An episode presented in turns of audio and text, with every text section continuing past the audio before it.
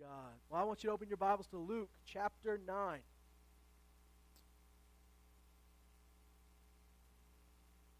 Have you ever felt when you're reading the Gospels like you didn't know whether what Jesus was saying was just for the disciples or if it was for all of us? Have you ever felt like they might be special and we might not be? You ever felt like, well, that makes sense that they do that? It makes sense that Peter would stand in front of the three, you know, in front of thousands in Jerusalem and see 3,000 born again. But then again, they were apostles, and maybe that's not my call. Have you ever thought that? I've thought that before. I've wondered how I fit into this story. And so I know as we read the Gospels, you've got to be able to apply this to your life. When you read what Jesus says to his disciples in, in the last half of the book of John, you've got to know he's talking to you too. But just in case you think that those 12 guys were just so special and they were just 12 special people, we're going to talk today about some lesser known people. In fact, we don't even know their names. There were 70 others, and some translations say 72. I won't get hung up on that because whether it's 70 or 72, I don't think it changes our doctrine. I don't think we need a split in the, in the church. These people believe that it was 70, these people believe it's 72. That probably is not a, a make it or break it point. But in Luke chapter 9, we're going to see how Jesus sent the 12. Luke chapter 10, we're going to read about the 70, the no names, the regular Joes. And we're going to see what God did through all of them. In Luke chapter 9,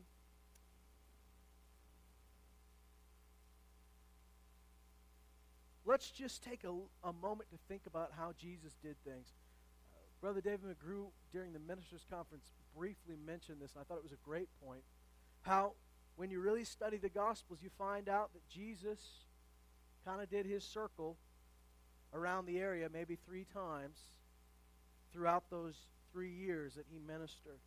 First time he went around teaching, gathering the d- disciples to himself, healing, doing those things. Second time he went around, there was some some upgrades to the things and to the responsibilities. The next time he went around, he sent them out to go do his work.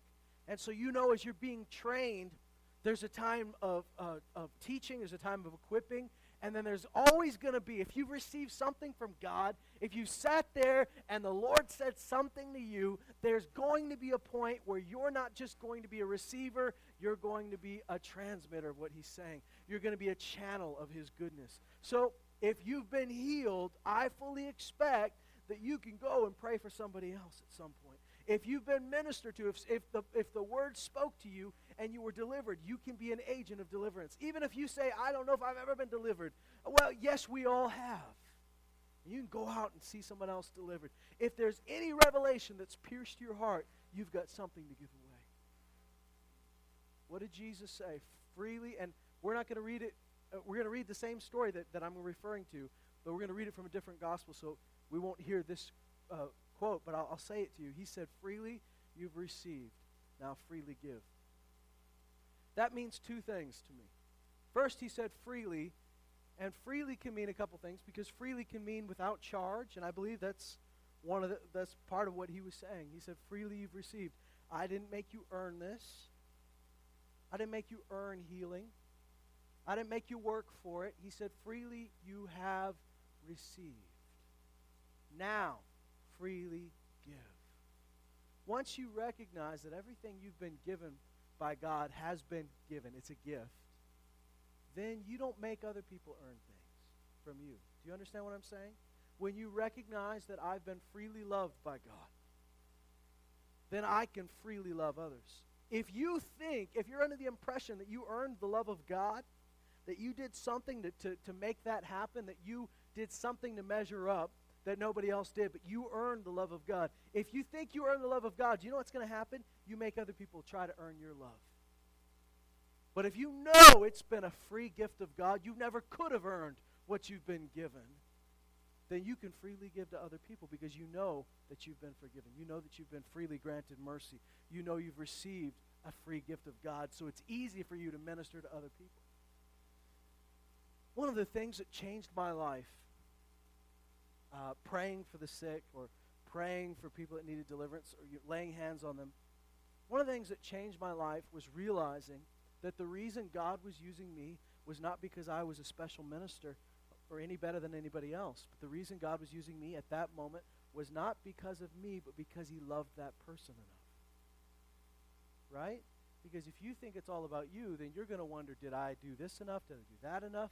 And yes, I believe that you, you know, just as Jesus said to his disciples, there are things that require prayer and fasting. There's a, there's a spiritual building up that you need if you're going to be a minister of the gospel. If you're going to be a channel, you've got to you've got to stay in touch with God. You've got to you've got to let yourself be a pure vessel, but at the same time, realizing that God wasn't healing people to exalt my ministry. God wasn't healing people because I did so many things right. God was healing people through me because he loved those people. And boy, when you realize that, turns out more stuff happens. Because you recognize that that same love that loved you is that same love that's working through you. In Luke chapter 9, Jesus is preparing these disciples for what's to come. He's not always going to be with them. And he's always going to be with them, certainly in spirit, even, I mean, uh, which is more real than, than just being physically with them. What I mean is, he's not going to be the one laying hands on people, he's going to use them. In Luke chapter 9, he sends them out as the 12. In verse 1, it says, He called the 12 together and he gave them power and authority. Do you hear that? He gave them power and authority. Two things.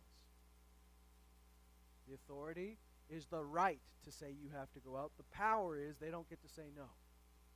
He gave them power and authority over all the demons. Was there anything that wasn't subject to them? No, it was everything. And to heal diseases. And he sent them out to proclaim the kingdom of God and to perform healing. What did they do? They were sent out to proclaim the kingdom of God, the rule of God, the reign of God. They were sent to proclaim it because wherever they went, they brought the kingdom with them.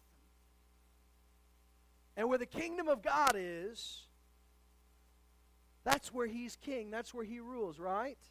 So, where the kingdom of God is, there's not all these other things trying to rule. It's no wonder demons were cast out when the kingdom of God was preached because, uh, I, I, I, mean, any spirit that tries to have authority and power over you certainly can't if the Lord is, has the authority. If the Spirit has control over you, there can't be anything else.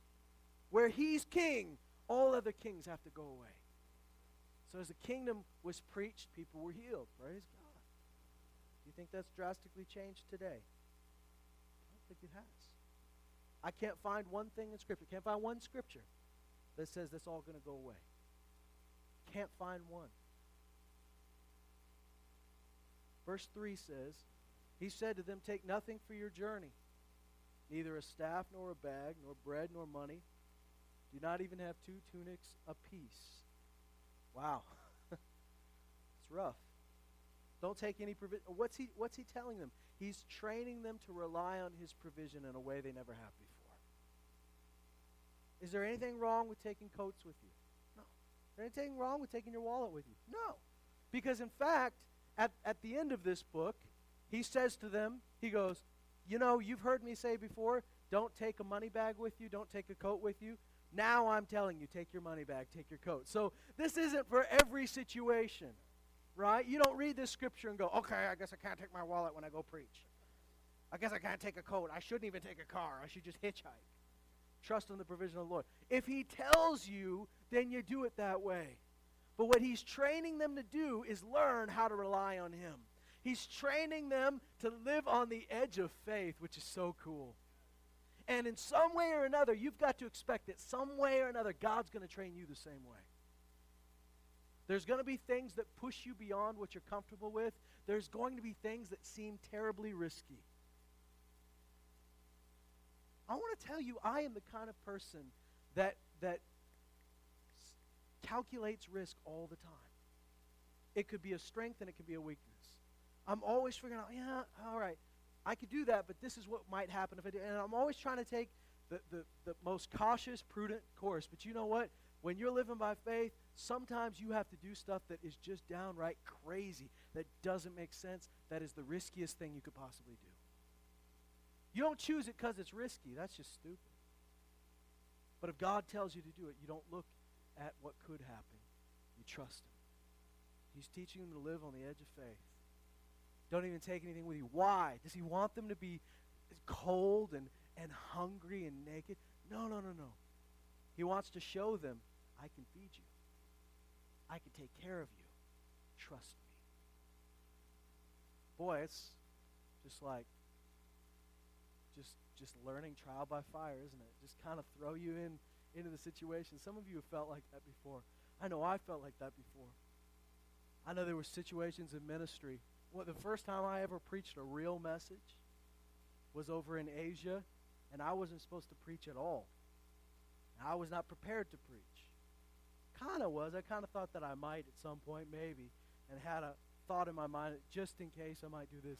But the truth of the matter was, I wasn't expecting to preach at all. I was just expecting to carry my dad's stuff, and I had a job which was to press play and record on the recorder, and that's all I had to do. And I knew how to do it, and I could do it well. I could get those buttons pressed like nobody's business.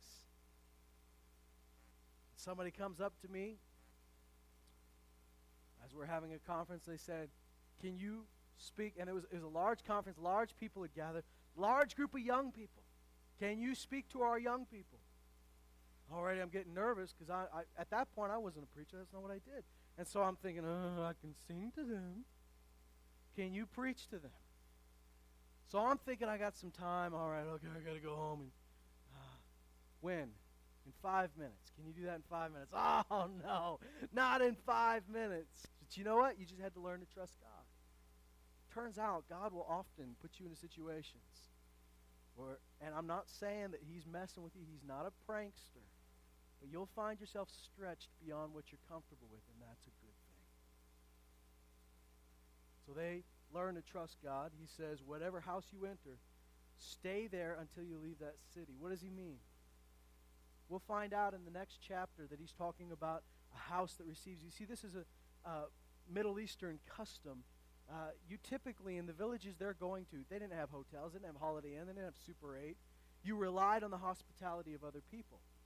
We're going to read in the next chapter how Jesus says, you know, I, I you want to follow me? Or in fact, this chapter, he says, you want to follow me? You've got to learn that uh, you don't have any guarantee of where you're going to lay your head that night. They relied on people receiving them in their house. And if people were going to receive you, they're not going to receive you if they don't like what you're saying. So he says, whatever house receives you, stay there because that's the door I've opened for you. Look what he says. Stay there until you leave the city. In verse 5, he says, And as for those that don't receive you, as you go out from that city, shake the dust off your feet as a testimony against them. Wow, that's pretty bold. It says this Departing, they began going through the villages, preaching the gospel, and healing everywhere. Isn't that awesome? I want, I want to read you those words again just so you get sufficiently excited by it. They went about through all the villages, preaching the gospel and healing everywhere. There were no exceptions to that rule. They went out and did what Jesus sent them to do. Chapter 10, let's go ahead and skip. Actually, let's, let's just read the end of chapter 9. Can we do that? Chapter 9, verse 57. They were going along the road. Someone said to him, I will follow you wherever you go. And Jesus said to him, The foxes have holes, the birds of the air have nests but the Son of Man has nowhere to lay his head. I've heard people tell you, say that this meant that Jesus was so stinking poor he was homeless. I'll tell you what this means because we know through the scripture. Now, I don't believe Jesus was, uh, uh, you know, walking around uh, in, in you know, his his Gucci, you know, Gucci clothes and and you know, tossing gold pieces uh, to you know along the road as he went. I, I, I certainly don't believe that, but I do believe he had. It, I mean, he he practiced what he preached. He didn't worry about this stuff, but whatever he needed, the Father provided. You don't see any place in the Scripture where Jesus needed something and he didn't have it. Eh, you do see, see some places where they didn't have the provision right then. What happened? They didn't have enough food to feed everybody. What happened? He multiplied the food that had more than enough to feed everybody and some left over. They needed to pay taxes at one point. Jesus sends Peter fishing. He comes out with a coin. So they didn't do without what they needed the Father took care of him wherever he went. But what he's saying here is this I'm not staying in the same place. The Bible tells us, uh, we read that he had a house in Capernaum, he had a place, but he's not there. Now, whether he kept that house or not, I don't know because really, I don't think he spent a lot of time there. He went and traveled. Most of the time he's traveling around. Like I said, there's no hotels. So when he says the Son of Man has nowhere to lay his head, what he's saying is there's no guarantee. We're not staying in the same town. We're going from village to village. And I don't know, we don't know whether we're going to be received or not. So you need to be ready to count the cost of what it's going to take to follow me. Because you know what? Not even that, but Jesus has a whole group of people following him. Can you imagine going into, into Marshall or, or, you know, something even smaller than that, a small village, a hamlet, and saying, We got a whole church following us. Uh, you guys got places where we can stay? That might be awkward, might it? So he's saying, Count the cost of following me. You know what you're getting into. He says to another in verse 59 Follow me. But he said, Lord, permit me first to go and bury my father. Now, you may disagree with me on this, but I don't think his dad was dead in the vernacular of the time, what he's saying is, let me wait until my parents die. I can get that in order. Let me go and wait till I have time to bury my father. Let me let me get my house in order. Let me wait till my parents go on. Then I can sell the I can sell the land. I can take care of that. And the Lord says to him in verse 60, allow the dead to bury their own dead. Now that's kind of weird, isn't it? Is Jesus talking about zombies? No, he's not. Allow the dead to bury their own dead. What he's saying is, you want, you want life, you follow me. You don't realize it, but those that, those that rejected Jesus, he said, you're, you're, might as, you're, you're good as dead right now. He says, allow the dead to bury their own dead. But as for you, go and proclaim everywhere the kingdom of God. Verse 61, another also said, I will follow you, Lord, but first permit me to say goodbye to those at home. So I'll follow you, but it's on my terms. I will tell you when I'm going to follow you. I'll follow you, Jesus, but here are the vacation days I need. Now, we laugh, but many of us have prayed these prayers in a different way. Lord, I'll, I'll do anything. I'll go wherever you send me. Just don't send me to Pakistan. Would you send me to Hawaii? They need Jesus. Lord, would you send me?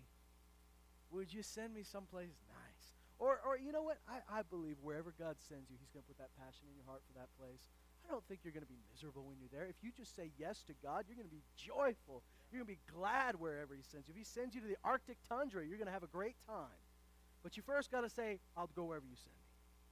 Don't put these exceptions. Say, oh, you know, I, I mean, we've got this a lot. Not so much lately, but I remember in years past, and you know, when my dad was still alive, we had a, a couple of young guys that say, "Boy, I just want to help out with the ministry. I want to, I just want to be with you. I want to support you."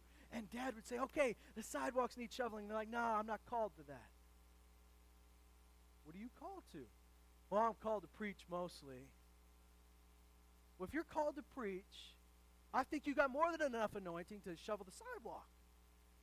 But the, ter- the, the way it worked was they want to serve the Lord on their terms instead of what God says needs to be done. So this guy says, you know, let me first go home and say goodbye to everybody. And Jesus says, Jesus says to this guy, he says, no one after putting his hand to the plow and looking back is fit for the kingdom of God. Wow. Such a thing to hear. Chapter 10, verse 1, it says, After this, the Lord, Lord appointed 70 others. We don't know who these guys were. We, uh, the best we can do is guess. Now, of course, there are there are churches out there that have the whole list. If you go on Wikipedia, there is a list of who these 70 were. Can I tell you, that's just that's just kind of wishful thinking. That it may be some of those, but you know what? Most of the time it's just people liking just wanting to, to fill in the blanks. But you know what? God doesn't tell us who these people are. And in fact, in the first two centuries the church was around, most of these guys weren't even named. I don't know what they did with their lives. I imagine these 70 probably were part of the 120 that met on the day of Pentecost. I imagine they were part of the church, but we don't know who they were. Some say Barnabas was one of them. Maybe. All we know is that they were new to this. Why do we know that? Because Jesus looks at them later and says, I thank God you've revealed to this to babes and infants. So these are just 70 normal people. He's already sent out the 12. Now he's sending out 70 in case you've ever thought Some of us have looked at people and they're like our 12. They're like our 12 disciples. They're like our 12 apostles. And you go, you know what? God can send them anywhere. I'll clap for them when I hear their testimony. I'll give to their ministry, but God's not going to do that with me. I'm sure the 70, when they saw the 12 go out, said, Yay, good for them. But then Jesus says, No, no, now you guys. He sends 70 people out. And that, that's a big deal, isn't it? Can you imagine? Let's just turn off our religious brain for a minute and just imagine what that really would have been like. You're, you're going from small village to village. This is not, he's not preaching in big cities most of the time. It's, it's villages, hamlets. As you go from small village to village, he has gathered a group of people that go everywhere he goes. And he picks 70 of them and sends them out in 35 pairs to swarm the countryside with the instruction to do the same thing he told the 12 to do cast out evil spirits, heal the sick. Can you imagine what the rural landscape of Judea looked like when that happened? I mean, before Jesus went from place to place, and you might hear about it, and it might be a big deal for a little bit. But here, you've got groups two by two that are strategically hitting every village in the area. From what I can tell, there weren't multiple couples going to the same villages. They were each hitting a village. Can you imagine how many people got healed in that span of time? Can you imagine how much that shook up the realm of the demons? You think about it. If you read the Gospels, you find out there's a real, there's such a thing as demons. They're real. Jesus talks a lot about them. So if you don't believe they're real, you got a problem with Jesus, not me. Jesus spent some a lot of his time making a heart making life difficult for those evil spirits. Can you imagine how that how their little world would have been shaken up as he sends 70 people out to mess up everything the enemy's done in that region? You remember, it's been a while since there was a prophet that stood up and was bold in that place. It's been a while since there was a man or woman of God that had the strength and the guts to stand up and preach what God told them to preach. They have, for the most part, been domesticated, subdued, oppressed. Oppressed by both the Romans and oppressed by evil spirits. Can you imagine some of those places that were so bound by either religion or something else. How much that would have changed if there was revival in every village. I want you to think about Saskatchewan for a moment. Can you think of all those little towns in Saskatchewan as you drive? Whether you're driving on one of those back roads, you know, we've got more, more paved highway in Saskatchewan than I think anywhere else in Canada. I didn't say it was good paved highway, but it's paved highway. Do you know can you imagine all those little villages, all those little towns? Your Macklin's, your Provost, your Primate. Can you imagine oh, your Radways? You can imagine all these little places. Blackfoot, Marshall, and Maidstone, Lashburn. Can you imagine if a whole group of people were sent out by Jesus Christ to go out and take those villages for him? Cast out all the evil spirits, and heal any who are sick. How much that would shake up Saskatchewan. anybody who was stuck in their old religious idea of who God was came face to face with the kingdom of God. Can you imagine how much that would change our province?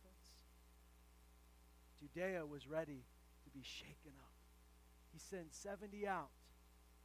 It says he sent them in pairs where? Ahead of him to every city. So maybe they did hit the same place. I don't know. But all I know is those places were totally changed. And place where he himself was going to come. See, they prepared the way for the Lord. Jesus was going to hit all these places, but he sent his forerunners ahead of him. Isn't that awesome? Verse 2. He was saying to them, The harvest is plentiful. I want you to hear that again. The harvest is plentiful. The problem is not the harvest. We need to realize that. The problem is not that there aren't enough people willing to hear what we have to say.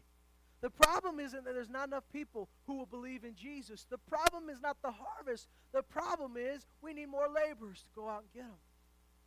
The harvest is plentiful, but the laborers are few. Therefore, beseech the Lord of the harvest to send out laborers into his harvest. Then what's the next word he says? Go. Man, I know what this is like to be in that prayer meeting with Jesus. He says, Let's all pray that God sends laborers in the field. Like, yeah, let's pray that. Oh, let's join hands. Let's pray that. Lord, send laborers. Oh, send people. Oh, thank you, Jesus. And then the next word he says to you is go. Oh, no, no, no, wait. I was part of the prayer team. I'm just praying for other people to go. And no, no, we're praying for laborers to come in, but but that's my job to stay here and pray that laborers go out. And Jesus goes, No, we just prayed. Guess what? Our prayers are answered. Go. Maybe it wasn't the smartest thing to pray. We get here on Monday night. We pray that God would sweep this city. We get together, we put our hands together and go, Lord, I pray for revival in Lloydminster. Lord, I pray that you send people. Mm, you send people across their path. You ever prayed that? Me too. Lord, I prayed you send laborers across their path. And you, you live next door to them. Lord, send laborers. Oh, send somebody. You figure you're going to get a badge in heaven because you prayed for somebody to go. You might. Sometimes you are the one that prays and God sends somebody. But a lot of times you pray it, and when you say amen, he goes, Good, go. So, see, I can pray privately. I can pray here. Nobody ever sees me. We're not live streaming our prayer meetings. I could just pray. Then when he says go, I got to go look people in the eye and talk to them.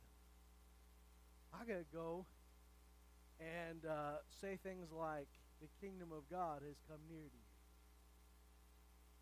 Sometimes, often, God answers your own prayer with a greater anointing and a greater empowering for you to go yourself. Go, behold. And he wants to make them feel better. I send you out as lambs in the midst of wolves. Oh, don't worry. oh, okay. That makes me feel better, Jesus. I was nervous before you told me I was a lamb in the midst of wolves. Now I feel great. Jesus just knew how to calm everybody down, worry. Sometimes we like to be patted on the back. We like somebody to tell us, don't worry, it's a piece of cake. Everybody loves it.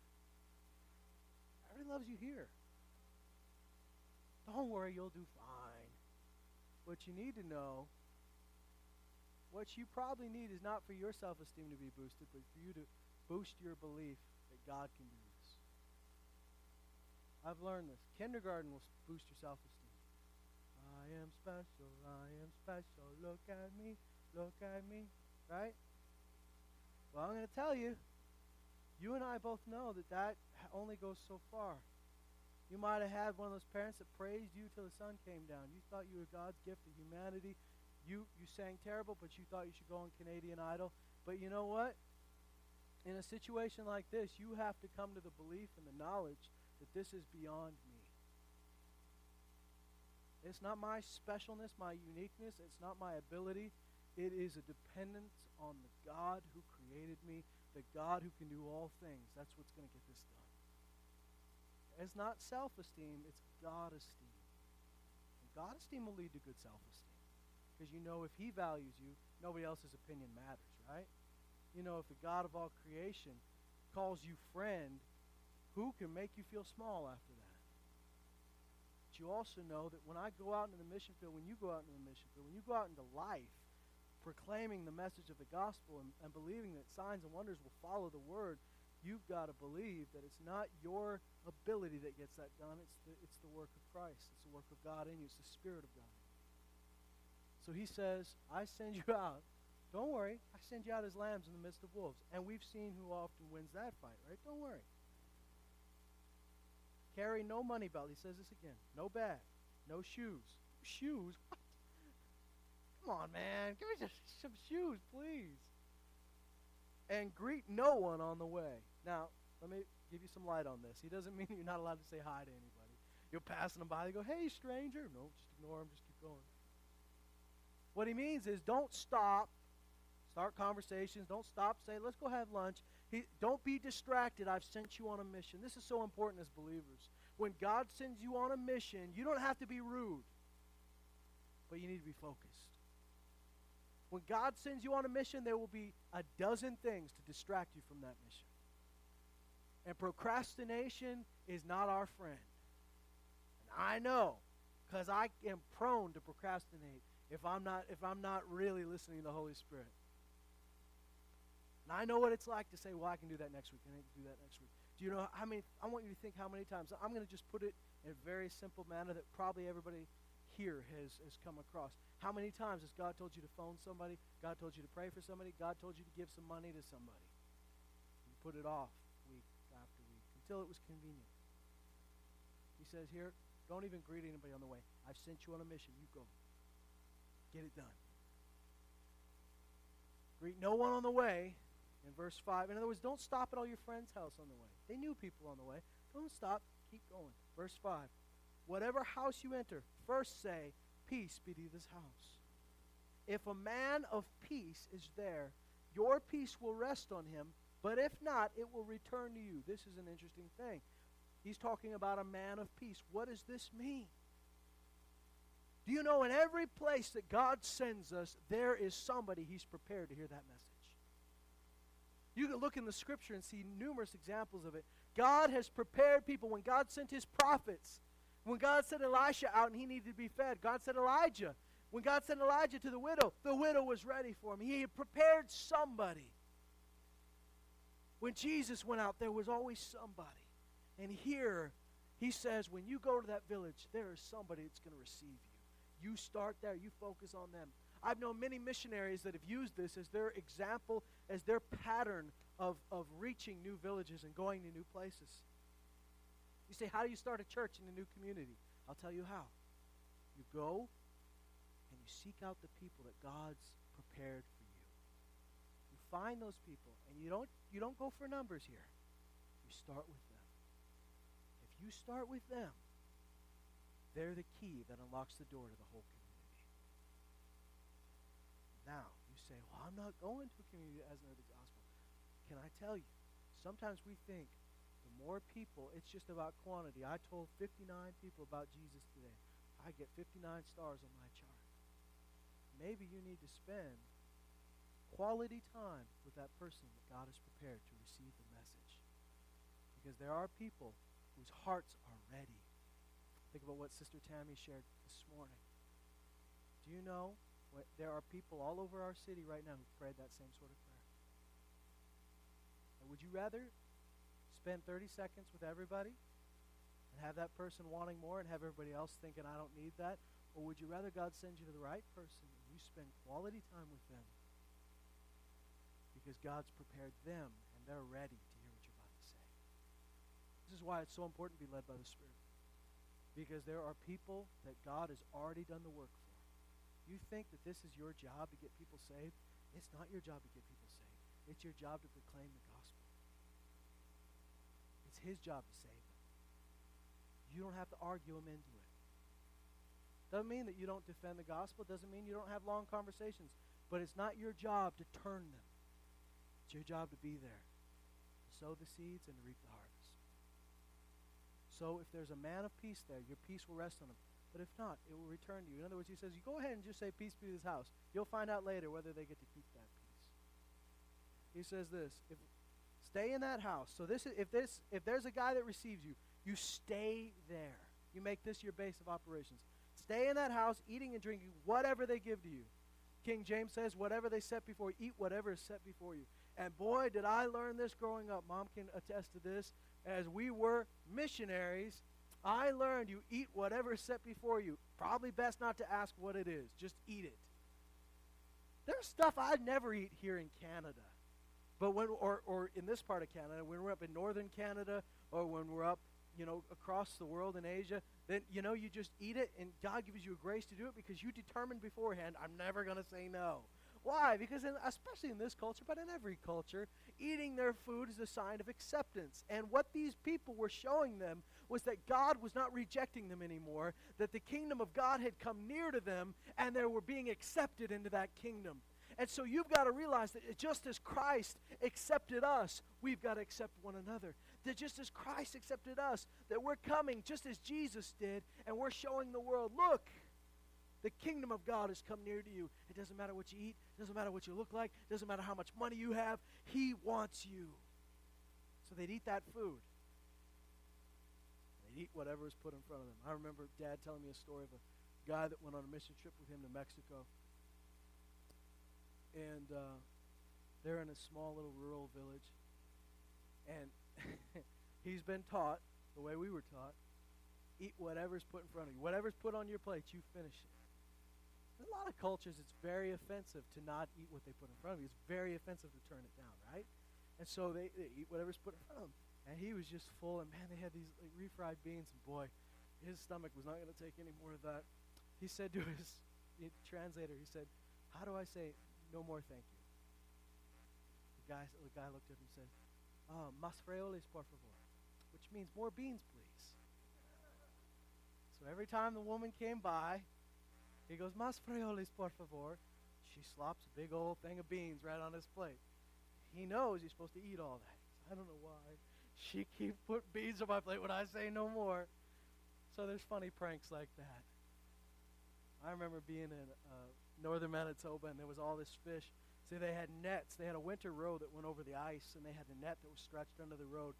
And that net caught all sorts of fish. In that place in Manitoba, you could accidentally drop your line in the water and catch something. Like it was, you, you didn't even have to be trying to catch fish and catch fish. So when they put that net out, it kept, caught all sorts of things. And I remember being with my dad and uh, knowing we had to eat everything. And that wasn't that hard with all this delicious fish. And then they gave us Mariah liver. You know what a Mariah is? It's like the catfish's dumb cousin, you know? it's like, I like catfish, but the Mariah is a pathetic fish. It's just like, I don't know why you exist. And you know as well as I do, I love beef. I mean, I'm a real big fan of liver. Take a fish you don't like to start with, then, then say, what could we eat out of this fish that would be even worse than the regular meat? The liver. And it was black on the outside for some reason charred on the outside, but as soon as you cut into it, there's this green ooze that came out. And all I hear is eat whatever's set before you. Plug your nose, eat it, and smile. So you really can't plug your nose. You just have to kind of try to do it without using your hands and just say, Thank you, Jesus. And be thankful you're eating something. Be thankful that somebody is feeding you because to them, that's their heart. That's their love for you. They're accepting you by offering you food. You accept them by eating it with gratitude. And in doing so, we're showing them that Jesus accepts them. He says, Don't keep moving from house to house. Whatever city you enter and they receive you, eat what is set before you. There it is. And heal those in it who are sick. Wow. And say to them, the kingdom of God has come near to you. How do they know the kingdom of God has come near? Just because you told them? No, they saw it. They experienced it. Do you know we're not just supposed to preach the kingdom, we're supposed to show the kingdom. We're supposed to demonstrate the kingdom. If I go to a demon possessed man and I say to him, The kingdom of God has come near you, do you know what he needs to see? He needs to be delivered. What happens when the kingdom of God comes near you? What did Jesus say? Heal them, then tell them. You heal them. Then you say, You know why you're healed? Because the kingdom of God is near you. See, we're not supposed to be just empty philosophers that have nice little theories about a God in the sky. We are believers who have the same spirit that Jesus had as he walked, the same authority. We carry his name. And when we preach the kingdom, you better believe he wants to confirm the kingdom. See, the world is done with another theory the world's had enough of just another religion. What the world needs is to see that Jesus is alive. You see, we can tell everybody Jesus is alive, and you could tell them how you read a book that proved that 2,000 years ago he got out of the grave. And that's fine and that's good, and I agree with that. but you can also show them that Jesus is alive. How will they know Jesus is alive? Because they experienced him, they met him. What would happen? See, we say Jesus is alive. We say Jesus is with us. What would happen if Jesus was in that situation? Do you think Jesus would just say, There, there, it's okay? I'm sorry you feel that way, but we all go through stuff. Because that's not the Jesus I've read about. It's not the Jesus that followed the disciples around in the book of Acts. It's not the Jesus that's preached through the New Testament. See, the Jesus I've read about doesn't just say, there, there, it's okay, you'll be fine. The Jesus I've read about does something, changes the situations, moves in the impossible. You've got to know you have the authority. Do you see these guys sent out, these 70? They were nobodies. And they didn't go and say, don't worry, just wait. You see, Jesus was going to come to that village, right? They could have just said, wait for Jesus. The preacher's coming. Just wait. Can you wait? Get ready. He's going to do healings. Jesus said, You go ahead of me and you heal these people. And tell them the kingdom of God is near. You know, sometimes it's easy to say, uh, Hey, you need healing? Come to church with me. And there's nothing wrong with that. But I also believe you can go, Hey, you need healing? Let's pray right now. Maybe they don't want to wait till Sunday to get healed. Maybe they're a little tired of that. Why not now? Is Jesus living at church? No, there's power at church, amen. There's power when we come together. I believe there's power here. But there's power when you go away. Jesus moves with you. Kingdom of God has come near to you. But whatever city you enter and they don't receive you, go on the streets and say, even the dust of your city, which clings to our feet, we wipe out and protest against you. Yet be sure of this, that the kingdom of God has come near. In other words, some people are going to reject you, but it doesn't mean the kingdom didn't come near. I say to you, it will be more tolerable in that day for Sodom than for that city. Woe to you, Chorazin!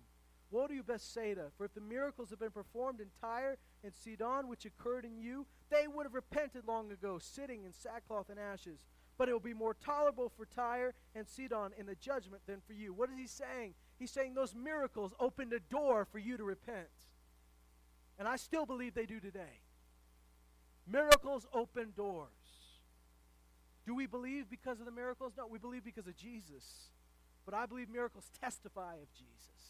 That's why I believe in miracles, because the Bible tells me they're real. And because I've seen them. But first, because the Word says it. And you, Capernaum, you will not be exalted to heaven, will you? You'll be brought down to Hades. The one who listens to you listens to me. And the one who rejects you rejects me. And he who rejects me rejects the one who sent me. So you don't feel bad when you're rejected because you're not being rejected. Jesus is being rejected.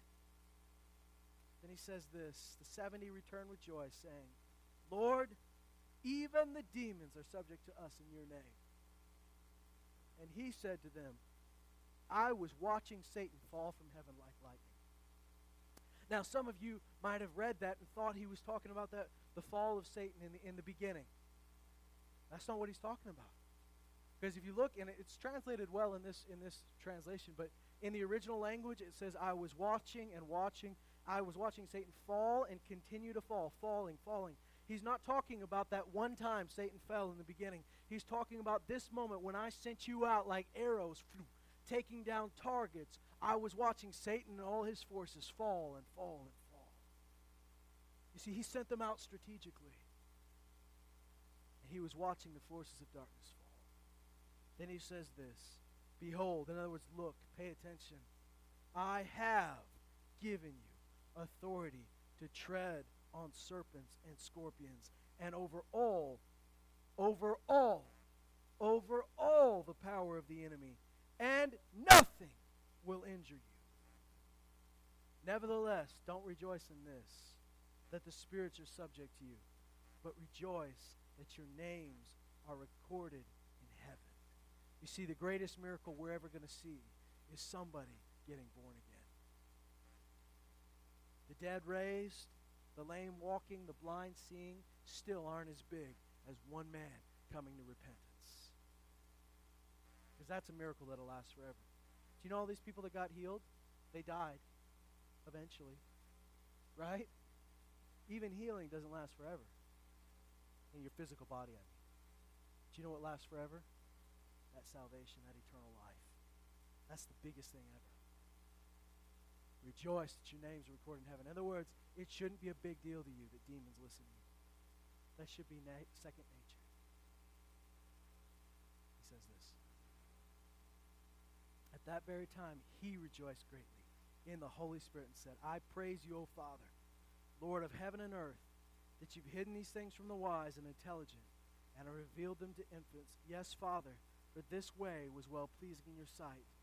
All things have been handed over to me by my Father, and no one knows who the Son no, no one knows who the Father is except the Son, and anyone to whom the Son wills to reveal him. Turning to the disciples, he said privately, Blessed are the eyes which see the things you see. For I say to you that many prophets and kings wished to see the things which you see, and did not see them, and to hear the things which you hear, and did not hear them. You've got to understand your eyes are blessed. Because we're living in a day and age where God's power is being shown, where God's Spirit is being poured out, and you are blessed to see it. And you're blessed to hear the stories. For many prophets and kings wish they saw what you saw. Thank God. Man, if you're just tired of living a dry life, of living a life where you say one thing but you see another, you act out another. If you're tired of just saying, uh, well, that's for the big shots, but it's not for me, I want you to hear what Jesus said. He says, You've revealed these things to infants.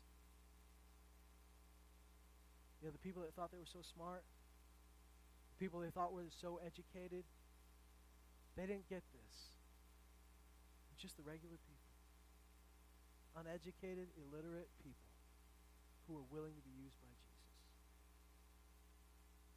And everybody in this room, you might think, well, I'm smarter than that. And you may be. If you're willing to be humble, everyone in this room can be used by God. Maybe you counted yourself out and said, well, yeah, he did that with the, the 12, but they were apostles. But these 70 were just regular people like me and you. Now, I believe what he did with the apostles, you can do too. What he did with the disciples, you can do too. I believe that. With the 12, you could do that too. They were, they were examples for us. But even if you doubted that, look at the 70. Infants in the world's eyes. Powerful in God's eyes. Do you know what, G- what made Jesus so happy? When it says he rejoiced greatly, do you know he didn't rejoice like we rejoice here in Lloydminster? We're kind of reserved sometimes, you know? We might rejoice, we might clap, we might, you know, maybe even if if our team scored, we might shout a little bit. But Jesus was of a culture where you didn't quietly rejoice, where you danced, you shouted, you made a little bit of noise, you made it, you made a scene. And it doesn't just say he rejoiced, it says he rejoiced greatly in the spirit, which sometimes we think that in the spirit means on the inside I'm rejoicing.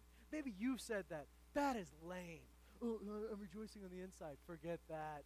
You know what? I think if you're rejoicing on the inside, it works its way to the outside. It says he was rejoicing greatly in the spirit. Doesn't mean he's just rejoicing on the inside. It means when he was rejoicing, it was in the spirit. He was in the spirit. And he was rejoicing. And what made Jesus so happy? What made Jesus so glad? What made Jesus so glad was that those people he sent did things in his name, saw demons flee, saw the sick healed, saw the kingdom of God go with them. You want to make Jesus rejoice? Go and do what he sent you to do. Make yourself a vessel he can use. I don't believe in an empty gospel. I don't believe in in another philosophy. I don't have time for that. If this isn't real, I don't want to mess around with it. But I know it is, and you know it is. We've got to get discontent with just being satisfied with telling stories that happen to other people. a long time ago. We have to believe that that same Jesus is alive. That same kingdom is here. That same spirit lives in you. You got to believe that. And when we pray, God, send laborers, be ready because the next words you may hear is, okay, go. What do you do if that's what you hear? You go. Because you're not going alone, you're going with Him, right? Can I tell you something practical? You send them out two by two. Sometimes it helps to have a Jesus started it, why are we so above that? It's not wrong to take a friend with you. Brent, you know what that's like. When we were we were young teenagers on fire for Jesus.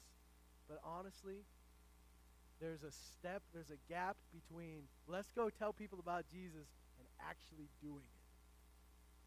So what it helps if you tell your friend, let's go do it together.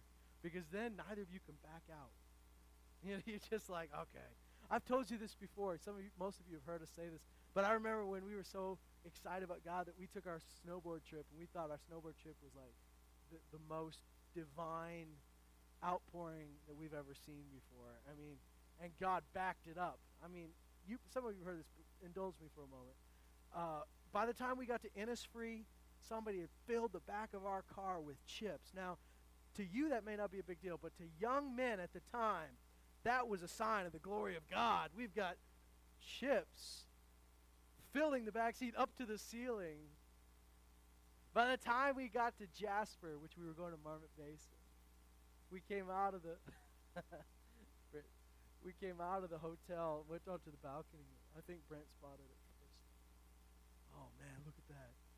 Outside was a was a, a, bus. I think it was a the train car. Right, the the bus was the next day. Right, the train car said Destiny. Oh yeah. So we came out the next morning to see our destiny, right? Where's the destiny there? It was gone. In front of it, instead of destiny, there was one that said Uniglory. Oh! Surely God is in this place. We wrote a song. That's how geeky we were. We wrote a song about it. But what we did, there was three of us, and there's a four-person chair that goes up, right? And they want to keep the line moving, so they have a line for singles, right? That's a sad line, but people are in it. And and and they, if you're a three, they're going to put somebody with you. Boom, you go up so that every chair is filled. Well, that was perfect because there's three of us and one random person that gets to hear about Jesus and can't do anything but jump off for that whole time up the mountain. We thought about, we never really did it, but we thought about, you know, if we did kind of, if they did decide to jump or if we to kind of nudge them off, if you were to fall right now, do you know where you'd go? But we thought that'd be a bad idea. But the nice thing was, as we three were on there, we could talk about the love of Jesus and help each other out. Where one left off, the other could pick up. If we got shy, there was always somebody that would push us. Don't be too ashamed to ask a friend to go with you. Tell somebody about Jesus. Go and say, let's go save a life. Let's go love somebody that hasn't been loved. Let's go demonstrate the kingdom. Let's go find somebody that needs to be healed. Let's go find somebody that needs to be delivered. Why? Because Jesus said, I didn't come to condemn the world, but I came to seek and to save the lost. There's two things. He didn't just say, I didn't come to condemn, I came to save. He said, I came to seek and to save. See, there's a big difference. You go to save people, you just set up a booth and you say, You need salvation, you come to me. But Jesus said, I'm going to go seek them out and I'm going to save them. Do you know that the same Jesus who walked the earth walks with you? Come on, I'm going to say that again. Do you know the same Jesus that walked the earth walks with you? And if he does, don't you think he's still seeking? How does he seek? Sends you out. How does he save? He sends you out. Do you know what? His Holy Spirit goes ahead of you. And there are people who cried out to God. Say, you know, if somebody would just talk to me. There are people that cry out to God, they just couldn't take anymore. Maybe a woman, maybe somebody like the woman with the issue of blood who's tried every doctor, no doctor's ever fixed it. They hear about Jesus. Or maybe they don't know about Jesus, they just know they need something. How will they believe if they've never heard? How will they hear if no one's ever preached?